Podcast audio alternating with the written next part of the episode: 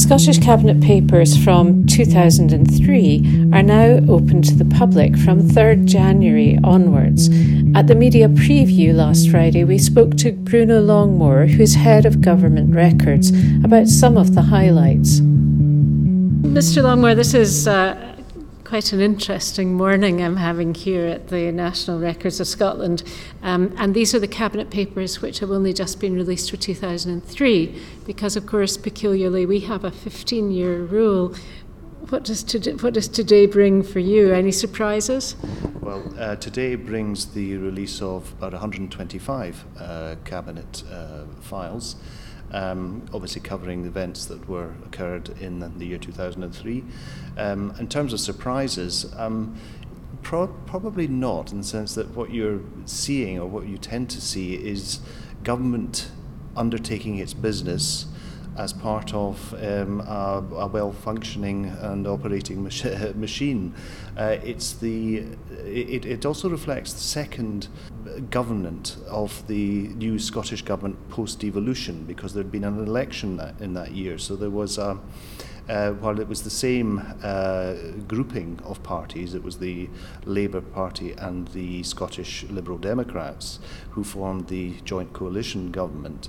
Uh, there were certain changes in the key cabinet places, uh, but it's uh, it's the sort of um, a maturity of government, if you like, starting to show itself as government is is entering a sort of new phase. And of course, the uh, one of the papers which I was reading this morning uh, was that Alistair Darling, um, as the newly appointed Secretary of State for Scotland, had visited and discussed things with the First Minister. They had discussed in particular that the two titles, Secretary of State for Scotland and one other, which I can't remember at the moment for which, it was, which, which one it was, um, were still available.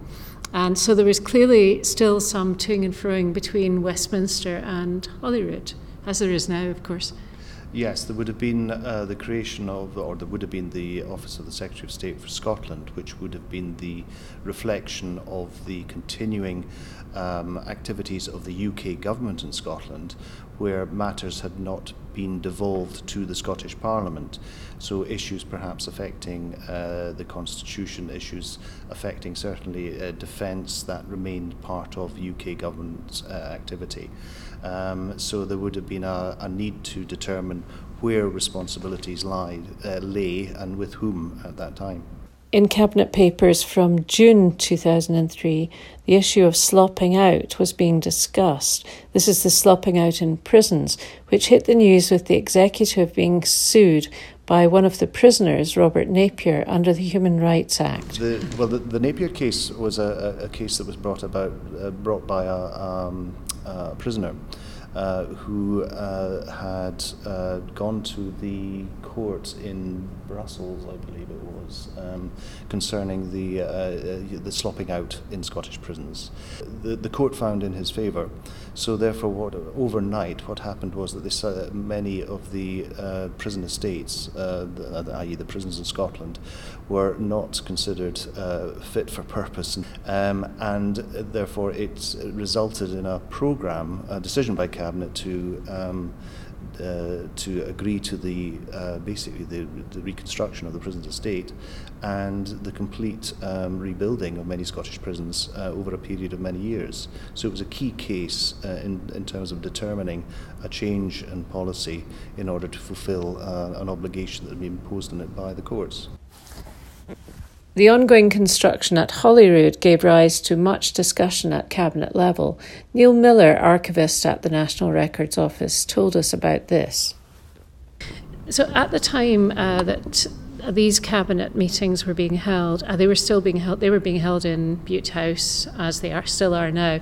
But of course, Holyrood was sitting up the mound on, in the Assembly Hall um, because they were still building this uh, fabulous new edifice. They were still building the Scottish Parliament. Um, it had already run over cost, I think, several times, and we see in the cabinet they're discussing um, what they're what they're going to do. There was obviously a lot of public disquiet about the building.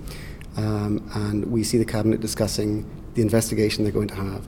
Um, so we see them starting to think about, you know, what kind of investigation inquiry they'll have, um, and, and, swiftly they decide on Lord Fraser.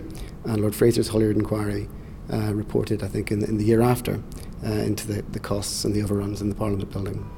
So, Neil, um, anything particularly to do concerning Edinburgh and its citizens?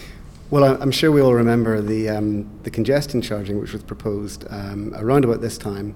And we see this in the Cabinet because they discussed the, the consultation that Edinburgh, the Council had. Um, I think we can probably all remember this came from the, the London congestion charging and this radical reshaking of, um, of transport in London. Um, and Edinburgh went through the same procedure, but as we all know, we don't have congestion charging today. But we may yet, of course, have. Uh, no cars in the city centre if the if the uh, the council have their way. That's their new propos- their newest set of proposals. So so these um, records are absolutely fascinating, though, uh, Bruno. This is all part of your day-to-day job, I know. But um, I mean, do you think we should have such excitement when new cabinet papers are released? Do you think anything, you know, is ever you know, are we going to reveal a scandal here this year?